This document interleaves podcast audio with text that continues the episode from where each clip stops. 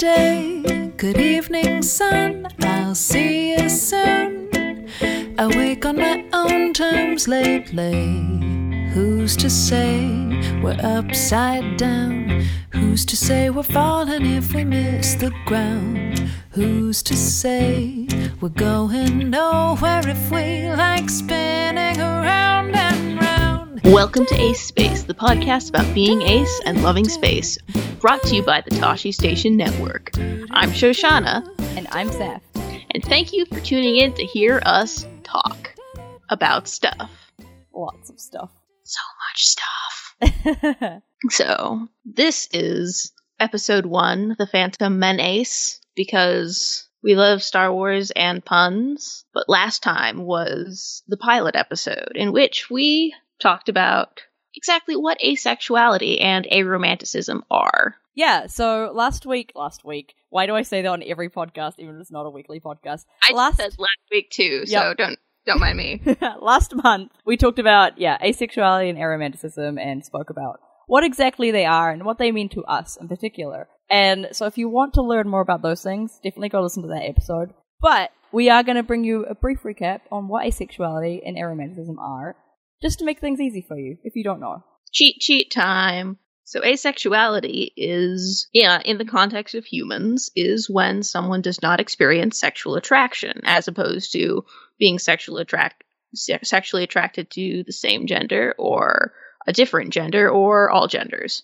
Yeah, and aromanticism is similar but different in the way that you don't feel romantic attraction to people. Um, basically, the same kind of idea goes. It's just, instead of feeling romantic attraction, you don't feel it to any gender or any particular person.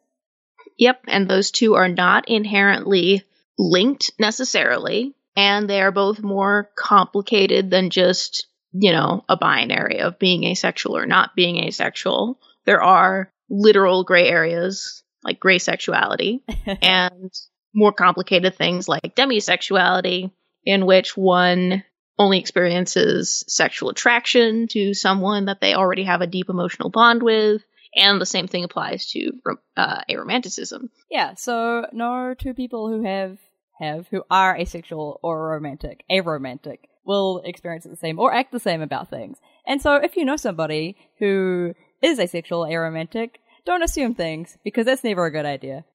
Yes, we all know what assuming things does. Makes us as everyone. It's true. So, and I don't want to be a donkey. Oh yeah, definitely not. I would Sounds rather be miserable. a horse. I don't know why I would rather be a horse, but I would. I would rather be a majestic unicorn. See, you're the smart one. You said something cool. The national animal of Scotland. Fun fact, now we're educational in other ways. Does that mean but, they have unicorns? Wait, that's a stupid question. They don't have unicorns there. Can your national animal be a fictional creature? Apparently, because they did it. That's amazing. Right? We just have the stupid eagle. We have a... Oh my god, I, I think ours is a kiwi. That would make sense if ours was a kiwi. Let me look up the national animal of New Zealand. There's just a picture of Saf. Yep, it's a kiwi, all right. Oh, yeah. So, we swear our podcast is not about animals. Yes, so, but speaking of majestic unicorns, oh my God. Well, aces may seem like unicorns to many people in that they seem completely imaginary and or hard to find, and also the national animal of Scotland, we actually exist and are at least one percent of the population, at least. Yes. That's like a billion people. No, that's a lie. That's a lie. It's like, I can't do maths. It's literal millions of people. Yeah, that, that's a lot of people. And speaking of asexuality, which is this entire podcast, there's something special about this week. That's right. This is a week in which you get a whole nother episode of Ace Space. But also, but also, it is Ace Awareness Week, a week dedicated to being aware that aces are not magical unicorns, but in fact, real-life unicorns. I awaken every day aware of myself. I usually awaken aware of myself. Depends on the day. Yeah, it really does. So, with this week, if you're not asexual yourself, it's a good idea to go read about it and learn about it and learn from perspectives of asexual and aromantic people rather than things written about them, um, which is a good idea. In any case of any minority, um, reading first person's perspectives is smart. And if you have any asexual friends, be nice to them. But I mean, be nice to them every week. But be especially nice to them this week. But yes, be nice to your friends. If you have asexual enemies, you don't necessarily have to be nice to them, but at least be aware that they are, in fact, asexual and acknowledge that about them. And then move back on to, you know, your vicious, mountain-destroying superhero fights. I don't know. I'm assuming that you're in Dragon Ball Z for some reason. I mean, why not? Why not? Why not? So this week we have a very special episode. As per every week, we will. Um, this week, we're going to be talking about headcanons a little bit, because when it comes to being a sexual minority in any way, headcanons can be very important to fans, or any minority in general. Headcanons become a really important thing, because canon itself often does not give you what you want in any form. Um, it's getting better recently, that's for sure, with different things, but headcanons are still going to be a big thing in the future, because they've helped a lot of people in their lives, I suppose. I love headcanons, basically. Sure, what are your feelings on headcanons? Well, you know, headcanons are always going to be around because there's always going to be some sort of hole in media that people's imaginations will fill. So, yes, I, I really enjoy headcanons. I don't necessarily have a ton on my own unless I set out to, like, think of some. But they're pretty great. And also, we should probably talk about what headcanons are for people not in the fandom know. That is very smart. So, headcanons are basically something you imagine is true about a given fictional universe. So, it's not something in canon, it's not something that's established fact within the universe, but it's something that you believe could be true or is true in your personal view of the universe. So, like, my headcanon that Ahsoka never dies, and she just goes on living forever and ever and ever in Star Wars, which no matter what the actual show or movies or books or whatever tell me, I'm never going to stop believing. Or a more common example of a headcanon would be like, oh, X character and Y character are exes, and that's why they treat each other the way that they do.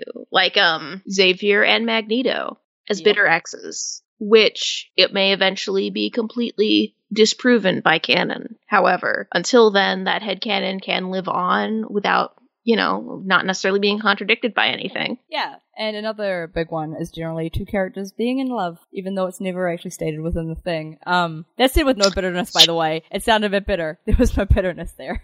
But a main one at the moment would be like Poe and Finn from The Force Awakens. Um, a lot of people headcanon them being gay for each other. And it's entirely possible that maybe one day Star Wars will give us that. But for now, it's just a headcanon. Indeed, and it may stop being a headcanon and move on into very popular fanfiction territory. I mean, it's already there, but it may move on from being headcanon into if-only category yeah. come future episodes, but at the moment it's not. Or, ooh, one thing that I think someone has described as headcanon would be uh, Sam and Jack's relationship in Stargate S G one. To which I say, what are you talking about? That is clearly actual canon. It clearly Though it's is. not, clearly, clearly. But I don't think it's actually explicitly stated in the show. Same with, like, the relationship, the uh, Amelia and Naga being sisters in Slayers. Heavily, heavily implied, very much hinted at, never explicitly brought up, but people headcanon different things about that. Yeah, so basically, a lot of people have different headcanons to different things, and some people have more than others, some people have less than others. It can even just be, like, as simple as headcanoning a character's skin tone, if it's never actually stated within a book. Hermione. Yeah, I was gonna say Hermione. A lot of people headcanon Hermione as being black, which makes a lot of sense if you read her descriptions in the book. And even in The Cursed Child, a black actress plays her. So yeah, it contradicts nothing in yeah, canon. Exactly. And so that's kind of an example of where headcanons actually came into becoming actual canon, in a way, in one iteration of the series. But in the books, it's still just a headcanon because it's never been confirmed either way. And within the series itself, it won't ever be confirmed because the series is already out and published. But yeah, that they can come in many forms. And if you believe something about a certain character that's never actually said within the movie or the canon, any fictional part of the universe that it's from, then it's basically headcanon. And that's not a bad thing. Headcanons aren't bad. They can be bad if they're misused, but they generally aren't bad. And I forgot where I was going with that. But we love them because you, we don't get a lot of asexual characters in fiction, and headcanons can really help with that. Yep. But one thing can, headcanons cannot do is replace uh, the importance of overt canon representation. They are not the same thing. Um, this cannot be stressed enough, because some sometimes creators like to take an easy way out when it comes to things that are, quote, controversial, unquote, um, like minority sexualities, by implying something or encouraging headcanons, but never actually providing representation. Yeah, that is definitely a thing. And when it comes to L G B T stuff, it's also it's also it's often called queer baiting, um, because the creators know that a large part of the fandom wants these characters to get together, and so they hint at it that they might be gay or something, and it never actually happens within the series.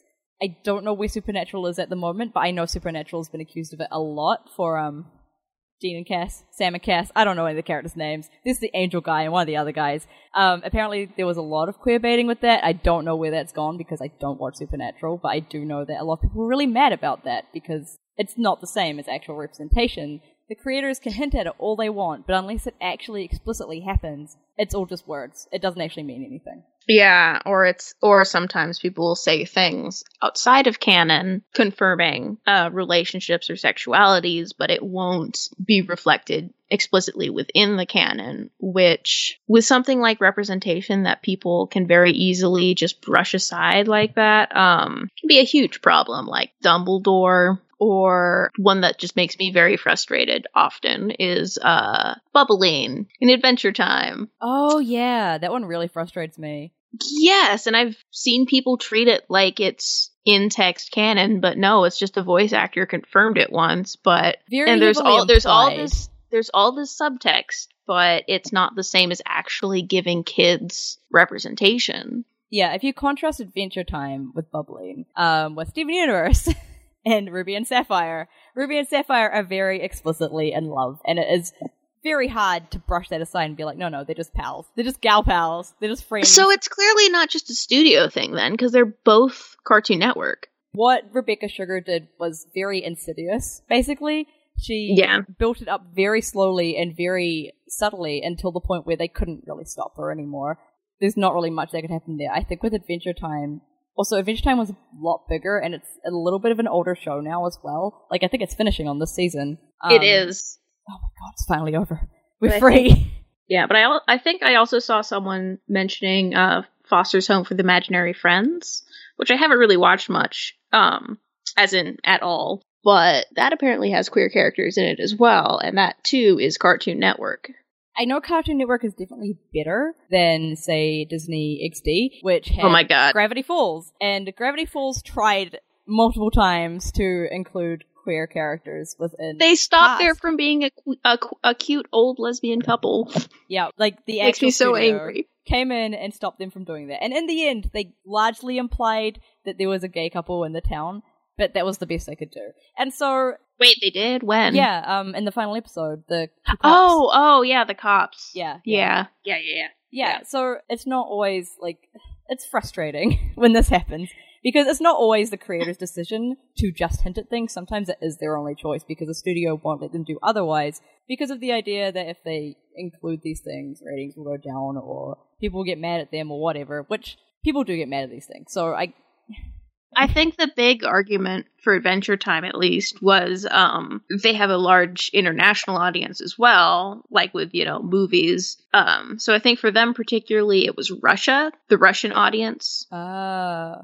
That's the argument I've read, but at this, it, but it's still very, very frustrating when that happens, because even if you imply it, even if people headcanon it, it's not going to have the same sort of impact on individuals. It's not going to have the same sort of impact on kids. Um, like with, with Sailor Moon, there's two characters who very were very, very, very obviously lesbians. In the original American localization, they were made out to be cousins. Ugh. Many, many kids picked up on it. Many kids did not. So... Yeah, as opposed to, like, Legend of Korra, which makes it very clear at the end. No, it doesn't state it, but it is very clear that Asami and Korra are in love with each other. Um, and I think that the comic coming out will probably make that even more clear. But oh, they've confirmed one... that it's going to go into their relationship, so... Perfect. I'm going to read that. Yes. Um, also, we need to keep uh, certain Megs and Nerfs from listening to this episode now. If you haven't watched Legend of Korra, don't listen to this, but it's too late for you now. Um... There's there's a podcast called The Avatar State in which um, two people who have seen Avatar: The Last Airbender, Mallory and Austin, and two people who have not and know basically nothing about it, Meg and Nerf. I know Nerf has a real name. I just don't know what it is. Um, walked through the series. So we're trying to keep Meg and Nerf as unspoiled as possible because I don't know if they know the spoiler for Korra or if different people are going to pop in when they move on to Korra. But I don't want to take any chances. So, yeah, Korra's good. I love that show. I cried when that when that episode came out because I genuinely, like, okay, this is what queerbaiting has done, is it has basically made me, I headcanon basically every character is queer in some way. Um, I, if I see a lady, I'm like, she loves that other lady, just straight away. It's just my first reaction because it's what I want. I want the ladies to love ladies. And so for the last two seasons of Korra, Korra and Asami were becoming closer and closer friends. And I was like, haha, wouldn't it be great if they were gay? They're gay in my head. It's never going to happen in the show. And the final episode came out, and I did literally did not believe what was happening because I have been played too many times by things. Too many times when things have hinted at stuff and then at the end been like, no. And so when it actually does happen now, it's genuinely surprising, and it and it shouldn't be so much of a big thing, but it is. Yeah, because it's like it just doesn't happen. And now it is actually happening, and for us old timers, I say like Saf's old at all, um, as opposed to like young teenagers now, it's just weird. Like, you don't expect it to ever happen because it didn't for so long. And I think ways you can see it's changing as well is like Xena, an old T V series, um, in which Xena and, oh, what's her name, Gabby? That seems Gabrielle. Right. Gabrielle, there we go. Gabrielle. Are heavily implied to be in a lesbian couple. But there never... is even an episode in which there is a guy following them around with a video camera, like making like a documentary. At the very end of the episode, he's just like, okay, okay, Xena, just, just lay it out for me. Are you two and Gabrielle lesbians? And then Xena opens her mouth and then there's like static. Yeah. They couldn't. From camera they... failure. Like, they go that far with it. Yeah, they couldn't say it back then. There was no way they were allowed to, but they implied so heavily. And I think they said, because they're doing a remake or something, right? Um, the guy doing that, I should know all these names and I should know all these facts, but I don't, said that he's going to make it very clear that they are actually lesbians, which is just a sign of times changing and being able to actually do that. And the fact that these people who have been pushing for these things for ages are still, they still want it. Nobody's given up. But Diving back, diving back, that's a weird thing to say. Um, heading back towards asexuality in particular, a lot of asexual characters, at least in our minds, are headcanon because explicit asexual representation is not really a thing. It's not common. It happens, it does happen. Apparently Shorten Street, which is a New Zealand soap opera, had an asexual character once, which I think is awesome because it happened so long ago in terms of me existing. Um, oh, I was going to say, like, how, how long ago could this exist if they used the word asexual? Like, I don't know. Um, I should, I've looked this up so many times that I cannot remember when it was. Um, it hasn't been recent because I would have known, I think. But I forgot what was going. But yeah, mostly it's stuff that we headcanon, and usually it ends up getting proven wrong because creators are like, no, no, no, no, they're not asexual. There's nothing wrong with them. They're fine. They can have romantic relationships. Like, one that we got hit up with on our Twitter was Sherlock, I think. Yes. Yeah, Sherlock got mentioned um, as an asexual character, which, you know, we'll probably get into in another episode a little bit more detail, but Moffat. Yeah. So anybody that knows me relatively well knows that I am not fond of Moffat as a writer or as a person. Um, Moffat! Yeah. So he actually got asked about um, Sherlock's sexuality. I should... Oh my god, why don't I have the link open so I can remember it? Um, it was in The Guardian. Okay, it was in The Guardian that this is quoted.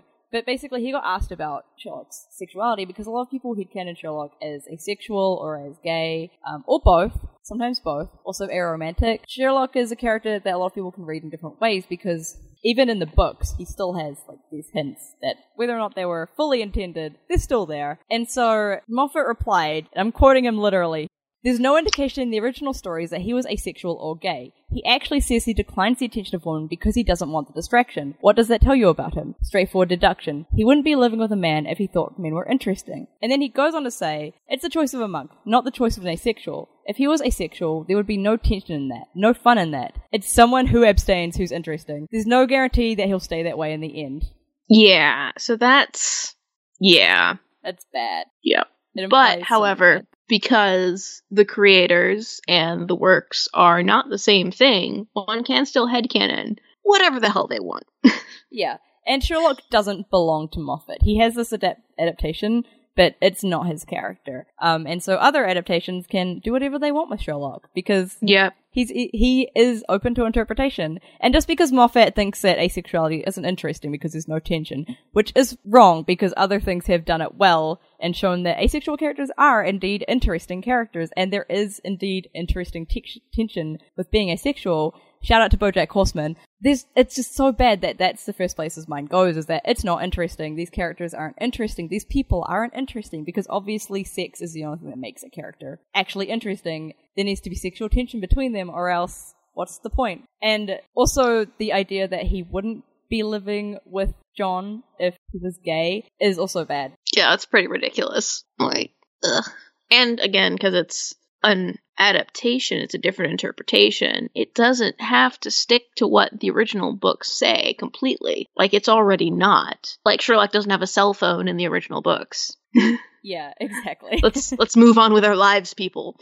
But also, as with all T V shows, they're not one-man productions. So, Moffat's Sherlock is not just Moffat's Sherlock. Many people worked on it. So I wouldn't overly get stressed about what he says, because you can still headcanon whatever the heck you want. But also we need to be, you know, just very clear that implication is not the same as canon. It's like in the show, if they hint that Sherlock might be asexual, he could be read that way. It doesn't have the same sort of effect on the viewer and the surrounding culture that having overt re- representation does. Yeah. So, like, just because, you know, you could say it's implied that Goku in Dragon Ball is in- is asexual. That's just, you know, that's one way of reading it, but people can just ignore it because they, or, you know, might not even see it at all, because heteronormativity is so strong that unless certain things are spelled out, people aren't going to think of, you know, alternatives. Oh my god. I just thought of one. It's sort of a character that I totally had canon is asexual and aromantic, and it's totally not in the actual thing. Katniss! I love Katniss so much, and I don't know why I didn't just think, I only just thought of her now. Oh my god, but how did I not think of her either? Yeah, Katniss Everdeen could be very much read as aromantic and asexual from how she interacts with the male characters in the book. Um, you can also read it in a way that, you know, she's not interested in those things because she's fighting for her survival, which is very fair. But there, it can also very easily be read that she's not interested in those things as well, because she may be aromantic or asexual. And just because she has kids in the end does not mean that she's not asexual still. So I very much read her as that. I actually meant to write something about that at one point, and I never did because I'm the worst. Um, and I mean, and yeah. I mean, to be fair, everyone else in those series is also fighting for their survival, and yet they s- s- still seem to get caught up in this whole love triangle nonsense. I mean, just look at Gale. He's always thirsty. Ah, Gale. just, just go get a drink of water, Gale. It's fine.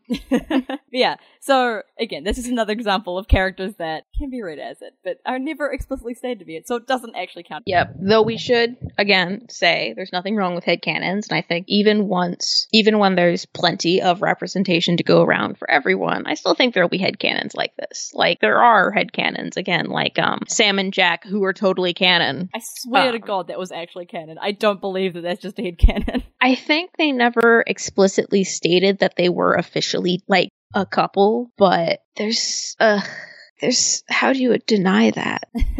Anyway, moving on from my Stargate obsession, because there's again there's always holes to be filled, and there's always different ways to interpret characters, and that's not a bad thing. It's just when all you have is headcanon and you have no representation, that it's an issue. When you have representation, then what the heck, headcanon whatever you want. Basically, just headcanon whatever you want, and don't accept the ability to make a headcanon of something as a substitute for representation, because they are not the same. It's the difference between it's It's like you don't substitute sugar for salt. It just doesn't work. Yeah, basically. But yeah, since this episode is about headcanons, we're going to talk a little bit about some ace headcanons that we have in Star Wars, because we love Star Wars a lot. I'm shocked. Oh, wow. What a surprise. I didn't, I didn't know we loved Star Wars. I'm sorry to tell you this like this. I should have given you some warning. I say as I sit next to my bed with its Star Wars covers and Star Wars action figures and Star Wars micro machines. And oh, kitty just moved. Hi, kitty. It's not a Star Wars kitty. It's just a cute kitty. No loft cat? Not a loft cat. Just a fluffy cat. Yeah. I to be fair, though, that does mean it has a less. He has a less terrifyingly huge grin. That's probably a good thing.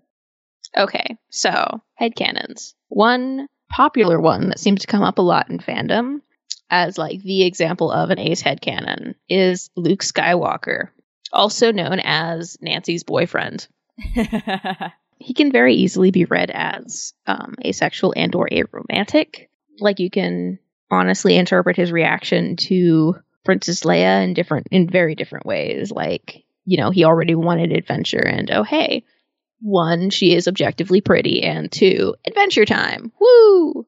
Different kind of Adventure Time than the cartoon. Sorry. Sorry about that. And then also his reaction to uh, the kiss can also be interpreted in different ways. Um, yeah, like him yeah. just messing with Han, which is what Leia was doing.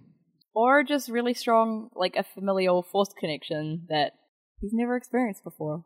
And that gets weird, but it could be interpreted as that. Um... I personally read Luke as ace myself. I know a lot of people that don't. Um, th- him kissing someone also doesn't say that he's not ace. Like, asexual people can kiss other people. Not everyone does, but some do. Um, and, and they can enjoy it. Yeah. So. Yeah. It's not really a huge indication that someone isn't asexual, that they seem to have a crush on someone or that they do kiss someone. I mean, asexual doesn't mean aromantic. And even if Luke... Luke could also be read as aromantic. That's fair as well. Um, but just because you have feelings for someone doesn't mean you're asexual. Asexuality does not mean no romantic feelings. So... Yeah. Though, come to think of it, I think even in the expanded universe of old, you can potentially read Luke as ace. Not aromantic, but, like... I'm not going to go into much detail on that because I don't think you've, like, read the whole Thrawn trilogy or anything. But... No. Like, he's got a bunch of different love interests, but from the parts I've read, I think you, you could still consider him ace. That could work. I think I know people who actually do. Um, I've read some stuff about it, but I don't remember anything off the top of my head. But I would also like to say that Luke may not ever be confirmed ace, or confirmed gay, or confirmed anything, really. But the fact that he's a main character in a movie, very big movie series, and he didn't end up with, like, the girl, like he didn't actually have that romantic relationship in the end, is kind of nice because we don't see that all that often, even now, like thirty years later. Yeah, no, it's like there's a reason it's such a big shock when it turns out that they're siblings. Like, gosh, I remember this hilarious, in retrospect, letters column from like the old Marvel Star Wars comics um, when they were publishing them between um, when A New Hope came out and But before Empire Strike, Strikes Back came out, um, someone wrote in and said, "Stop being coy. We all know that, you know, Luke and Leia are supposed to be young lovers. Like, it's super heavily applied. Throw some romance in these comics." And the, the response was just, um, we're still not going to do that just to be safe. I love reading yeah. those things so much. I feel so sorry for Luke and Leia shippers, like, of old. I feel so sorry for them because that movie coming out would have been so painful. And I was so scared that that was going to happen with the new trilogy. Like, I was like, I can't ship anyone because what if they're related? What if that happens again? Yeah, that's, you know, one of the reasons people are not huge fans of uh, Reylo. Yeah, because they could potentially be related.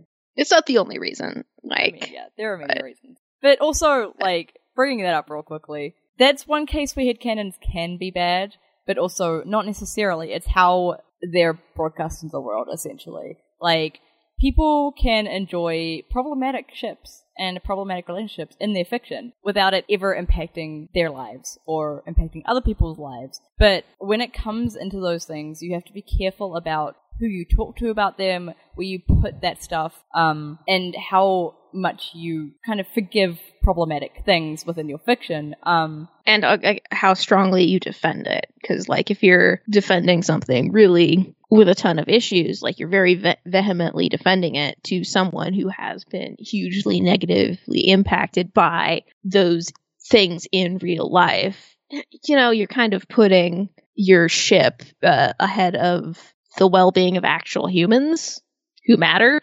Yeah.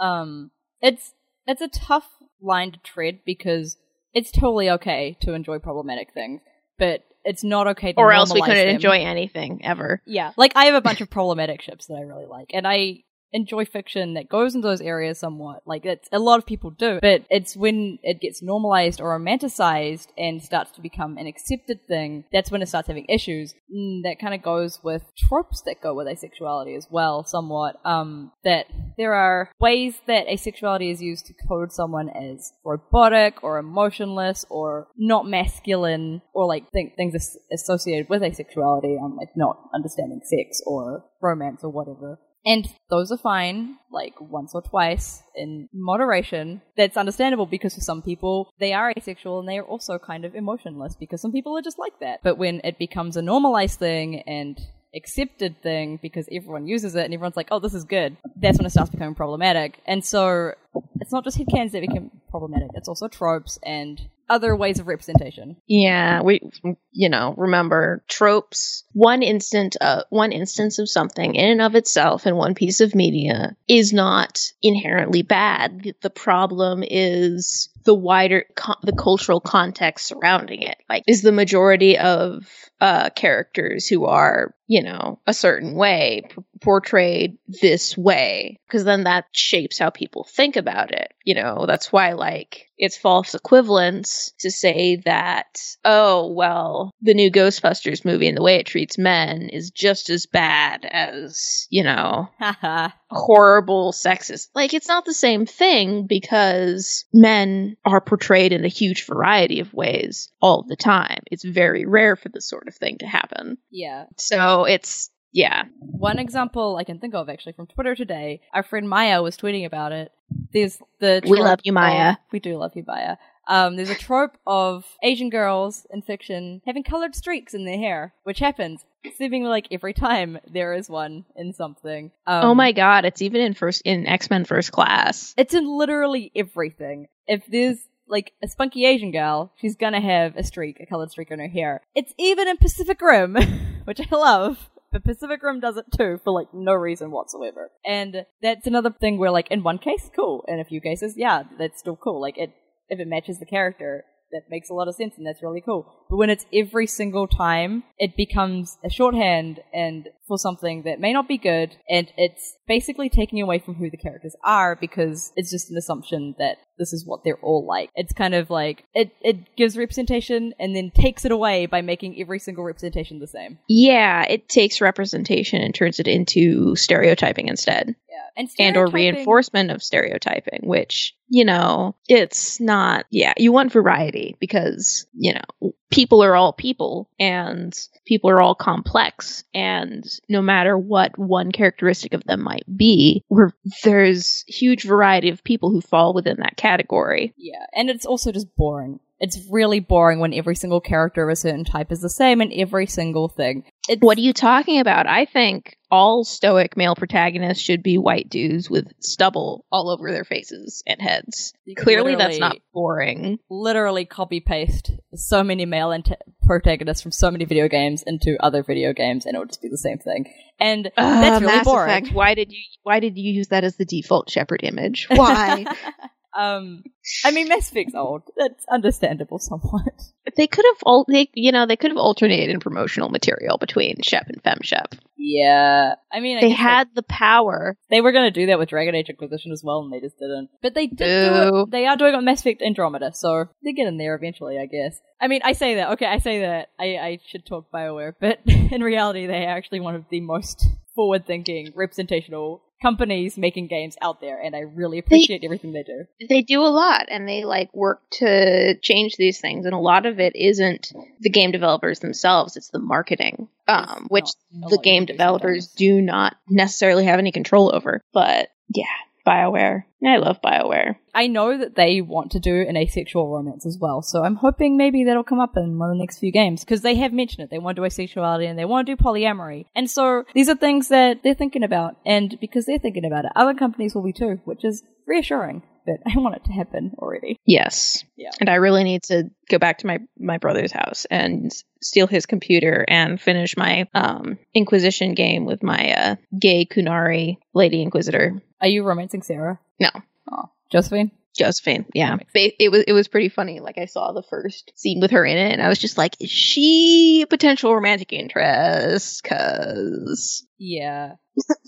I'm still I was waiting. Just instantly like, hey. I'm still waiting for BioWare to, like, have, like, a knightly gay dude and a warriorly queer lady. Because generally you get, like, the sneaky, the sneaky buys who are, like, assassins or something. Or, or you get Iron Bull. You get Iron Bull. I love Iron Bull. Or, but... or a gay mage. Who... but yeah, not a gay knight. Yeah, like, Cullen being bi and Cass being bi would have been really cool for representation stuff. But that didn't happen, so whatever. It's fine. I don't care that I couldn't romance Cass. You care so much, Saf, don't you? I care so much.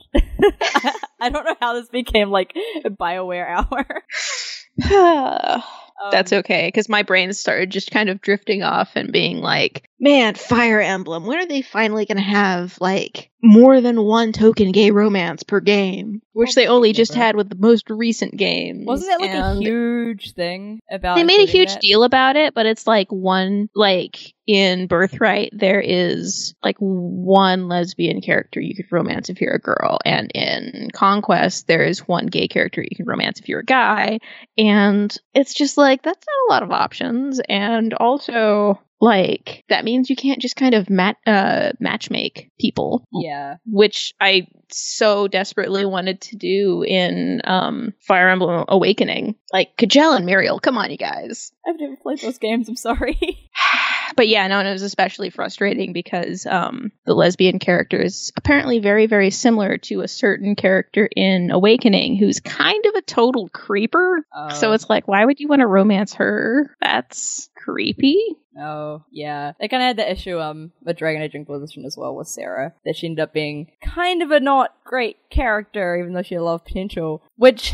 again, would be fine if there was a lot more representation, but her being the only lesbian character in Dragon Age means that she is the only lesbian character in Dragon Age, and so how she acts is basically how the lesbian character in Dragon Age acts. But at least back. The buys weren't sneaky. I mean, some of them were. I can't remember who the buys were in that game, but I'm sure they were sneaky. Iron Bull and Josephine. He's a spy. By definition, he is sneaky. Well, yes, but... yeah, that whole thing kind of comes back to the idea we need actual representation of things, and we need different representation of things. And, yes. um... going back to Star Wars, back to headcanons as well. Sure, you have a really interesting headcanon that I've literally never thought of before, and I want you to talk about it a bit. Wait, but first we have to say, Luke the Ace Pilot. Okay, now moving on. And I can't take credit for that. That's all over the place. So, many people are aware, especially many people listening to this show, because Tosche Station Network, that there is currently a Star Wars animated series called Star Wars Rebels.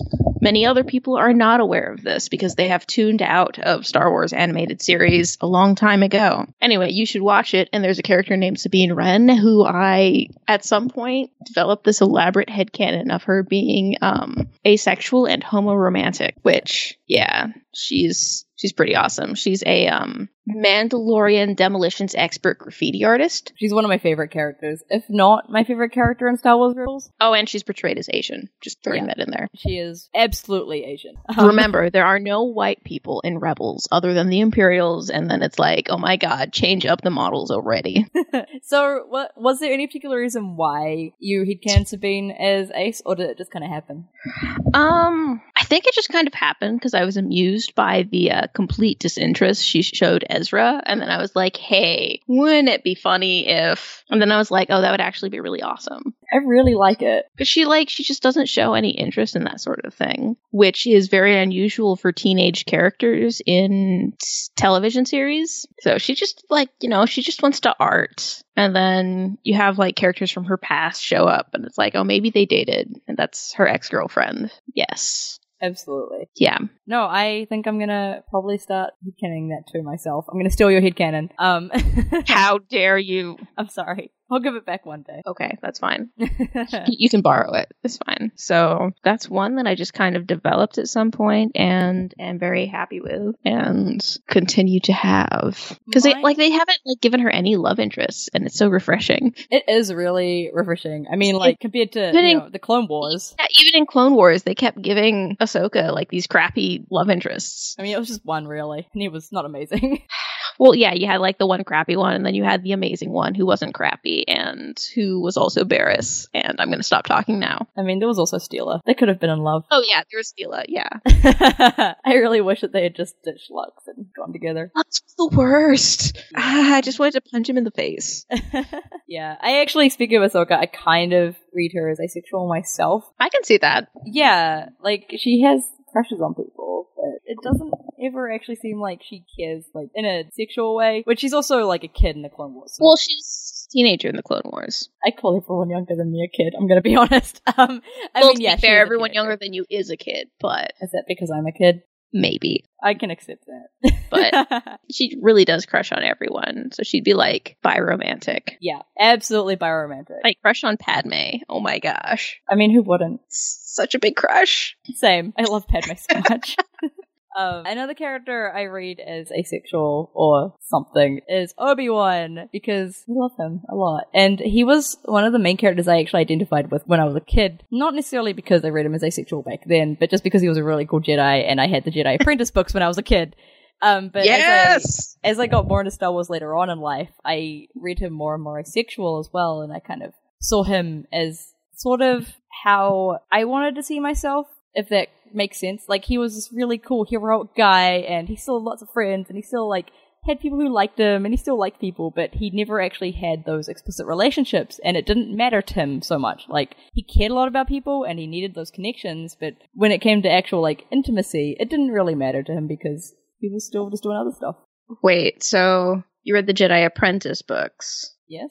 Did you read the Jedi Quest books? Uh, which ones are those? Those are, like, the the sequels. Uh, were they with Anakin? I yes.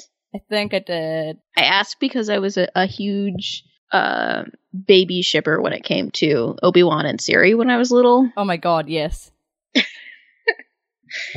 Like, holy cow. Oh, I um, with the Jedi so Apprentice books. Oh, she's so good. Yeah, Jedi Apprentice is a surprisingly good series. It's like, I reread it um, a couple years back as I was reading through Star Wars chronologically, because I hate myself. Um, I realized you should talk to Brie about that sometime. I should read through everything. Okay, go on Tosche Station and do a search on Waru Express. Oh, God. Because, basically... Yeah, I gave up. I gave up about three hundred books in. I'm gonna be honest. I did I say three hundred? It was probably more like she. Well, like she skipped the um young readers stuff, uh, but like over two hundred books in order, including many of the more painful ones, as yeah. in all of them. Some of them are real painful. That's why I stopped. I was um. She reading. also live. She live streamed Crystal Star. It was amazing. Oh my god! I don't envy that. I'm I'm sure she's still recovering from the liver damage. Yeah. Yeah. But yeah, Ciri. Ciri's a great character. Ciri's Ciri. my favorite character. I it love her forever. Amazing. And oh, I loved her so much. She oh, did she get fridged? Um, well, there is a certain book that I've always refused to read called Secrets of the Jedi, which um is basically about the tragic lost loves, or the, the tragic love lives of Obi-Wan, uh, Qui-Gon, and Anakin. Oh, yeah. I remember that book. Because, like, yeah, so I didn't read it because, like, I read a spoiler for what happened, or, like, I flipped through it at the bookstore and saw what happened, but she gets fridged in that. I remember but. her dying. I just don't remember when or how. I have very vague memories of everything I've read in Star Wars because I read them all back to back, and I regret it so much. Oh, don't I know that, that to yourself. But, like, it specifically was in that book to show, see, this is a long-running theme with these guys. Because, like, in the Jedi Apprentice series, there's the thing with Qui-Gon's love Cal. interest. And oh, she's amazing, though. She, she is amazing, up until she dies. Very tragically.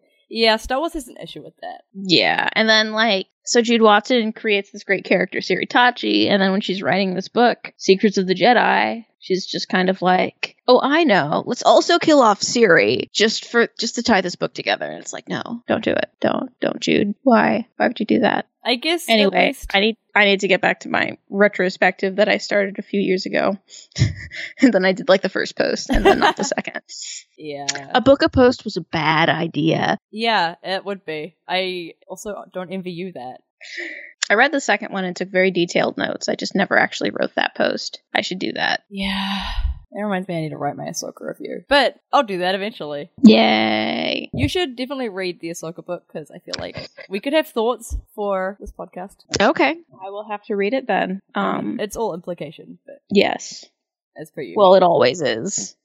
I look, um. I'm going to, like, one day just take Star Wars by its shoulders and look it very seriously in the eye and be like, please give us some other L G B T representation. I mean, they've, you know, in the, in the new books, they've been doing that slowly, but yeah. way faster than the older books were doing. Like, we already have so much more than we did in the older books, but, like, most Star Wars fans don't read the books yeah. at all. I mean, and like the characters that people know the names of aren't the ones who are only in the books, and those are the ones where you find that representation. I absolutely love what Star Wars has done so far with the new canon. Like, there's so many queer characters, just it's ridiculous. Like, but none of them show up on screens of any kind. Yeah, none of them are huge characters within like the universe that everybody knows. When they get none one in them. the movies, they aren't even in Rebels. They aren't in Rebels. No, they're not. Though, though there are lesbians in the Clone Wars, but that's also Word of God, so it doesn't quite count. Wait, wait, when? What? Um. Oh, I can't remember the names. The lightsaber thief in the one where Ahsoka loses their lightsaber. There's those two ladies or something. And one of them killed the other one's husband or something. I haven't watched this episode in a million years, but they're... Huh. Yeah, Pablo confirmed it on Twitter a while back, and I was very excited. Yeah, but that's like, that's Dumbledore level. That's still not like... Oh, yeah. And it's n- it's hardly even implicated within the show. um, but I do... Like, honestly, there's more implication about Barriss and Ahsoka than that. Yeah. oh. Yeah. Of course, it's there's more implication about Barriss and Ahsoka than many things, but... Yeah, so... Star Wars is doing so well, but it could give us so much more. It could. And we can we always improve. And we will keep nudging it until it does. Indeed. Indeed we will. So those are our Star Wars-y Ace headcanons. And a lot of And or arrow headcanons. Yes. And then some other stuff as well. We would like to hear about your guys' Star Wars-y and non-Star Wars-y Ace and arrow headcanons. I feel like we would have had some more non-Star Wars-y ones if we weren't us. But yeah. I'm trying to... I know there are other characters in Star Wars that I totally headcanon as Ace and Arrow. Like, it's just a thing that I do that I headcanon most characters is that. But I literally cannot think of any of the ones that I usually do, except for Obi-Wan. Like, Sabine was the big one for me. Let's see. Luke is the big one for the fandom as a whole. Um, droids oh, yeah. don't count. Rey. A lot of people see Rey as oh, being yeah! Arrow. I would love if she was Arrow Ace. Yeah, me too. Or, like, homoromantic Ace. Or biromantic Ace. It would be amazing to have a main female character who didn't end up with someone. and Or at least didn't end up with some guy. Yeah. I mean, I also very much want her and Finn to end up together. But I am very, I am quite a minority now within the fandom wanting that. And I would be I think that would be cute. Happen. But also, like, her and Jess, because they never even interact, Jess. and I have... They never even interact, and yet somehow that ended up being a thing. It's because Jess is the only other named woman within her age range. I mean, there's that one Imperial spy. Okay. The most likely only other named woman in her age range. Um, yeah, it's true. I, I don't it's know. True. I'm not a huge fan myself of Jess and Rey, because one thing, they never meet. Another thing, we don't know much about Jess. And it's such a crack thing, ship. It's, it's such a crack ship because they never meet. Usually I love crack ships, but it's a desperation ship at this point because there's nothing else we can do. Um, and also, people are just really excited about Jess because, oh my gosh, a lady pilot, an Asian lady pilot, a cool Asian lady pilot. Oh, her actress was on Game of Thrones. Let's do as much as we can with this cool Asian lady pilot. Yeah, Jess is really cool. I love her, and I want more of her in the next thing. Um, but... Yeah, I like the idea of Rey being aromantic.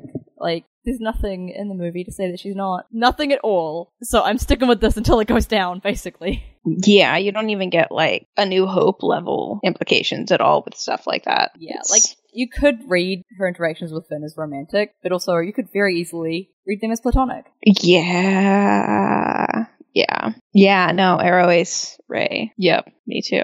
That's super good. I'm looking at you, episode eight.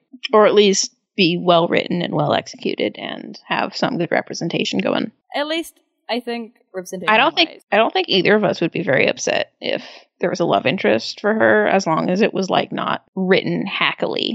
like Lux. Oh god. No, to be fair though, like the movies I think will do better than that. Um they haven't really forced romance in necessarily in any of the previous movies, like um um Attack of the Clones. Um I know, but that was essential. Like, I'm Padme and Anakin isn't forced. That is something that was gonna happen. It could have been it could have been written in a less Oh yeah. It could have been Wow, written. Padme, what are you thinking? Way. It could have been written a like, lot he's better. Such a creeper in that movie. Padme made bad decisions. But, like, that was gonna happen. Like, that, that oh, was Padme, essential to you. The story. But, like, Luke didn't end up with someone because he was the main character or the hero. And so, like, in this new trilogy, it's not an established thing within Star Wars, exactly, that the main character needs to end up with someone because they're the hero and they need to have a love interest. And Rey seems very much on a trajectory where she doesn't need to have that. I mean, she doesn't anyways, but, like, it's not something that they've hinted at, and it's not something that seems to really be important to that character in any way, which is reassuring. Who knows where it's going to go? I could be totally proven wrong in, like, a few years when the third movie comes out and she gets married in the finale, but who knows? To Snoke. No. Absolutely not. What if Snoke is her dad? Then that's weird. No, Snoke is obviously her mom. Oh. Obviously. Both mysteries solved. I thought Jyn was her mom. No, Jyn's her dad. Oh. Ooh, or she has two moms. I'm okay with that. One of them's Jyn, the other one's Snoke. Jyn, what were you thinking? I'm not okay with that. Jin's making worse decisions than Padme. Jyn needs way better taste in ladies, is what we're saying. Like Mon Mothma. Maybe. Basically, this Maybe. entire podcast has just been me like, but what if this lady loves this other lady? You say that like I haven't been doing that too. Yeah, that's basically our lives. Somehow this ended up being our relationship. I'm okay with that. Actually, real quickly, I wanted to I wanted to bring up something that I mentioned on Twitter yesterday about trying to write characters as not asexual, as an asexual person. Do you Oh yeah. Have you encountered that ever? Um, other than us joking about writing romance scenes using just like our knowledge of what cues are. She had the sudden desire to run her finger through her hair, but she didn't because that would be super rude and also weird. Yeah. I haven't written a lot of fiction lately at all. Um, and honestly, in general, when I've written fiction, there hasn't been romance in it. So I have not encountered that, but more because I guess I ended up yeah, thinking about it, even when I was like taking creative writing and writing short stories in that class in uh, college, like my characters were basically asexual accidentally. Yeah. I guess it's sort of similar in a way to um how when an allosexual writer writes characters, they are by default the same allosexual as them. And do you think that kind of happens with us without thinking, that our characters just become inherently asexual unless we write otherwise because we don't know how else to think? I don't think so. I think another reason allosexual characters are instantly allosexual or inherently allosexual is because of the heteronormativity and the strength in our culture. Like, it's implied the characters have to be this way, and you're taught if you diverge from the default at all, it has to be for a specific reason, or else you should just go with the default. Like, people are actually taught this in character creation courses and creative writing courses and animation courses. I remember Noelle Stevenson talking about that uh, several years ago, like when she was still in art school, I think, before she was doing stuff professionally. But she was she was talking about like how a professor actually told her, "Sorry, your characters, you know, need to like, is there a reason your characters are female?" But like, we're trained to think like this. Um, like how we kind of thought of ourselves by default as being heterosexual with no evidence to back that up. Um, so I think we like, I think it, I think it depends on the author, but I think that there's also like a kind of pressure to put romance in things, even if an author doesn't necessarily intend to originally. Editors might come in and be like, put this in here, put that in here. But I feel like it would, it would be an individual thing. Yeah, that's a good point. That's true. Um, but but also like a decision thing. Like, I would totally make the decision to put romance in something. Yeah. Um, I don't know how to put sexual tension in things at all. But I know one of my favorite authors, um, Shannon Maguire, is like, she self-identifies as demisexual. There is absolutely sexual attraction that comes up in her books. Uh, her characters are not, her main characters are not necessarily demisexual at all. Yeah, so I think it like it, it really depends. But yeah, with me, I have like, gosh, even the story with the knight and the dragon, the knight was like, she was totally asexual, like in retrospect. Like, that's just the way I wrote her. Yeah. They're the only two characters in the story, but like, yeah. I guess, yeah, it does depend on the person, but at least, even if we do include romance, because it's what we are expected to do, it's possible that, yeah, our characters will still have that asexual perspective on it, whether or not we intend it, because that's kind of just what we know. Yeah, you're supposed to write what you know. You're also supposed to, you know, try to diverge from that and write other stuff, but there's only so much you can do when, like, you literally have no concept what you're trying to get across. Yeah. But like, yeah, like it's it's it's it's really weird to think about and be like, okay, what is like what does ninety-nine percent of the population experience on a daily basis? Like, how do they feel on a daily basis? Is this something that's like happening all the time? Is it just like on and off throughout the day? Is it not every day? I don't know. What is it like to just stand near other people?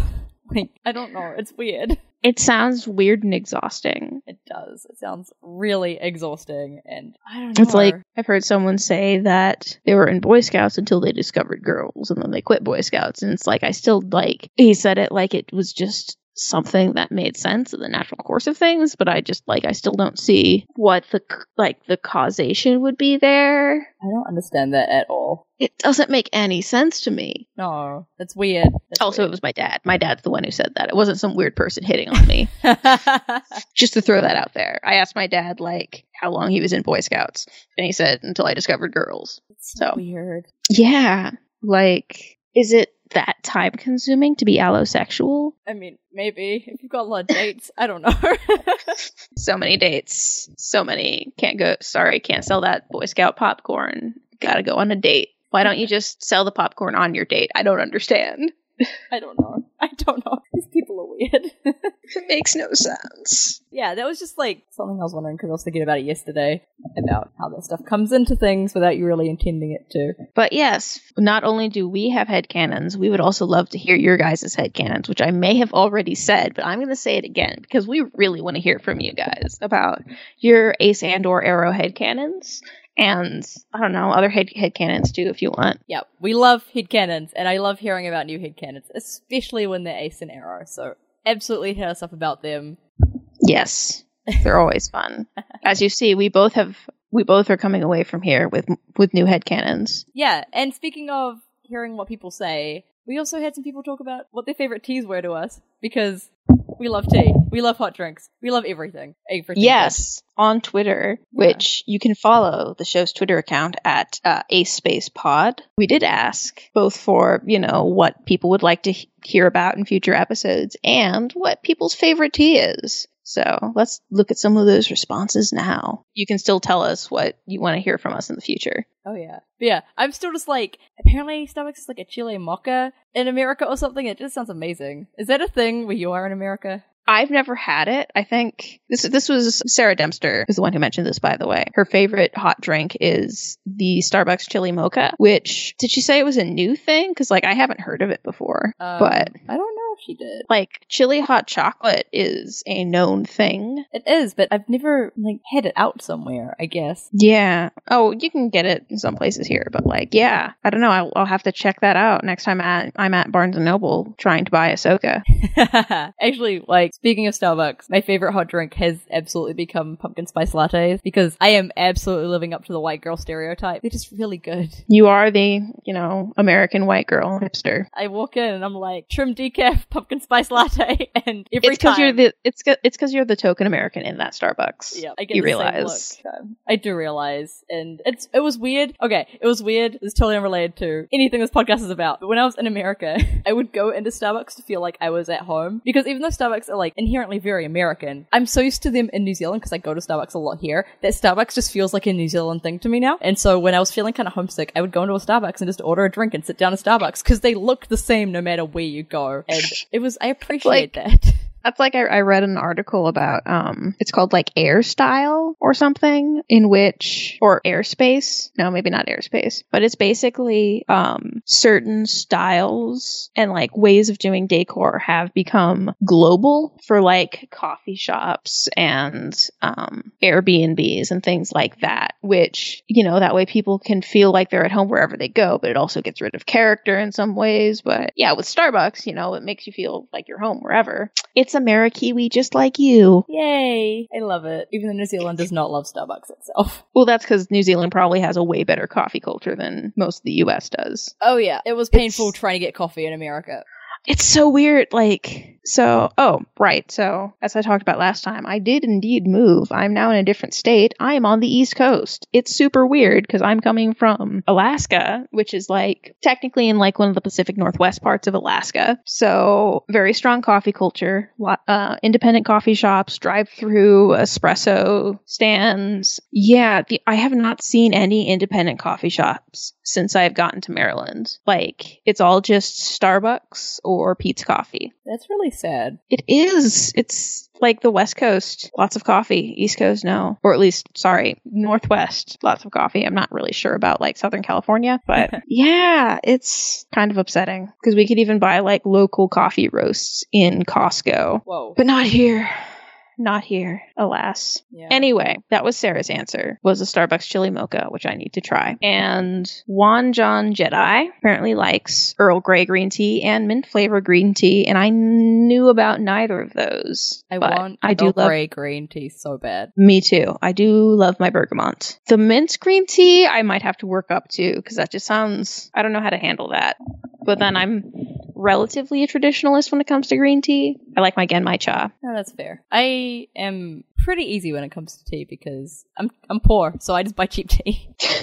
Yeah. Yeah. I like Genmai cha and Hoji cha. Oh, yeah.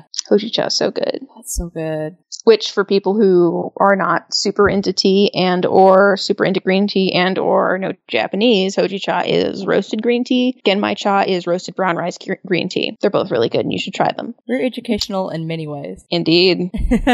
um, so yeah, you yeah. could totally... Oh, yeah, it looks like... Yeah. Oh, it looks like someone someone is saying that, yeah, the uh, chili mocha is new to Starbucks. Maybe one day it'll get here in like seven years, like the pumpkin spice latte. Yay. Yeah. Um, anyway, or you could just like visit America again. I mean, I'm going to. I'll be back. Okay, yeah. Orlando, maybe. Absolutely. Anyway, Katrina's favorite tea is Trader Joe's chili mango tea. That sounds amazing. I've never lived in a place with Trader Joe's before, but I might have to look for that. We, I don't really drink fruit tea very much, but chili mango tea sounds pretty amazing. I have like this mango peach tea, um, and it's really good. That sounds like it'd be too fruity for me. It is very fruity. Yeah. I think it might be an iced tea tea, but I just drink it like a normal tea because I am a heathen. It's true, you are. I don't care about rules. Hardened criminal Saf. Tea criminal. Tea criminal. Da, da, da, da, da, da, da, da, da. Anyway, Shannon's favorite hot drink is the peppermint mocha. Always a good yeah, choice. That's, oh, yes, peppermint mochas are classic for reason. All other mints need to just step back and accept that peppermint is the best. Yes, it is true. It's very true. And it looks like that was it. But you can continue to feel free to tell us what your favorite hot beverage is, yeah. whether it be tea or something else. And where can they hit us up to find to find us and also talk to us online? Well, again, the official show Twitter account is Ace Space Pod on Twitter, or you can email us acespace at toshestation dot net, and you can of course find both of us at toshestation dot net anyways, as we both write for it. And the intro music for this beautiful show is Goodbye Moon for, by the esteemed Marion Call, and the outro music is Stars by the excellent Seth Boyer. Links to both of their sites are available in the show notes, and you should check them out. Yeah, and so, sure, where can we find you online? I am Riorin, spelled R Y O R I N, at Twitter, and again, you can find me at toshestation dot net. And I am Wanderlustin, W A N D E R L U S T I N, and I can also be found on toshestation dot net, where I write things sometimes, and also podcast some more.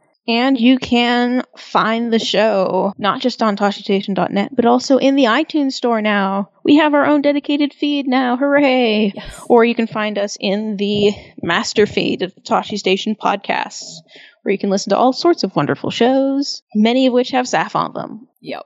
And you can also find us on, in the Google Play store. Yeah. Google Play, yes. And if you listen to us through iTunes, you should totally subscribe. Subscribe to us if you listen to us through there. Um, and also leave us a review because reviews are lovely and we love them. Yep. And you can always feel free to let us know what you would like to hear about on the show. And if you would like to share stories or anything like that, feel free. Again, the show email is ace space at tosche station dot net. Or you can just chat on Twitter, whatever. Yeah, we're always just around. Let, yep, and let us know if you would like any suggestions or uh, stories to be anonymous. So, that covers the show notes. Yeah, that's everything. Yeah, ever. This is it. This is the last episode we're ever doing. That's it, guys. Bye. Farewell. It's a good run. Yeah, it was it was it was a very long run of two episodes, or I guess a pilot and an episode that is three times the length of the pilot. No, this isn't actually the last episode. Spoiler. Just yeah. putting that out there in case people take it seriously. Yeah. I hope but they don't. Absolutely hit us up with suggestions of what you want us to talk about, because we want to make sure that you all have something you want to listen to. I was going to say something else there, and I totally forgot what it was. Um, we want to make sure that we talk about things that you want to hear about and want to learn about, and if we can offer any perspective of it, anything, then we absolutely want to do that. Yeah, because there's, there's a lot of things to talk about when it comes to stuff like this, and we are only two people with two human-sized human brains. It can only contain so much memory at one time. There's only so Basically, I'm saying we I, I, we we forget things and we don't think of things, and we also m- might just not think of things because it may be outside of our experience. As neither of us is, for example, Demi anything to my knowledge. Yeah, that's a good point. Anyway, please enjoy this beautiful song, which is "Stars" by Seth Boyer, who is great. Um, this is like the third time we've come to the close of the show. I forgot what our thing was. That's uh, Ace Out, I think. Yeah, maybe. That's it. That's it. Okay. Ace Out. Ace Out.